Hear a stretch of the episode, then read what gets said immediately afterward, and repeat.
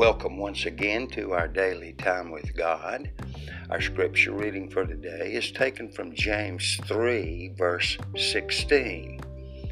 Where envy and self seeking exist, confusion and every evil thing will be there.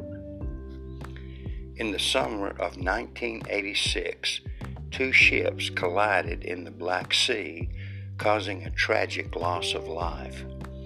The news of the disaster was further darkened when an investigation revealed the cause of the accident that hurled hundreds of passengers into the icy waters.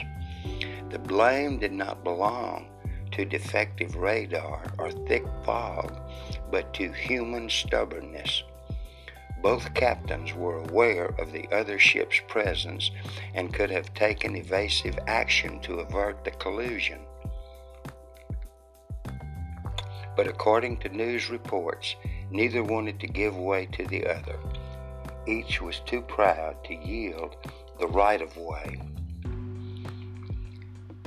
Even greater havoc and loss can be created in human relationships for much the same reason envy and self seeking.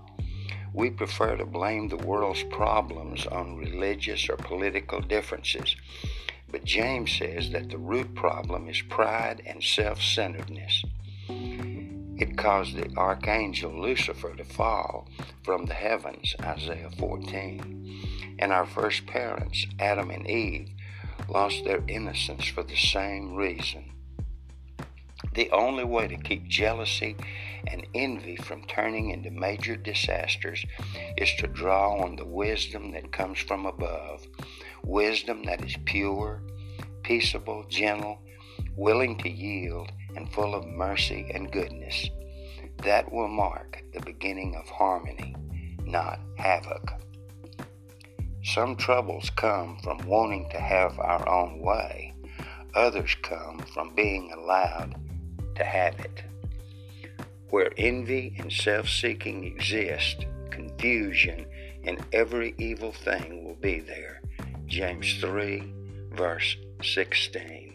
Appreciate you clicking in on our daily time with God. Pray that you will be encouraged and blessed as you rejoice in this day that God has given you.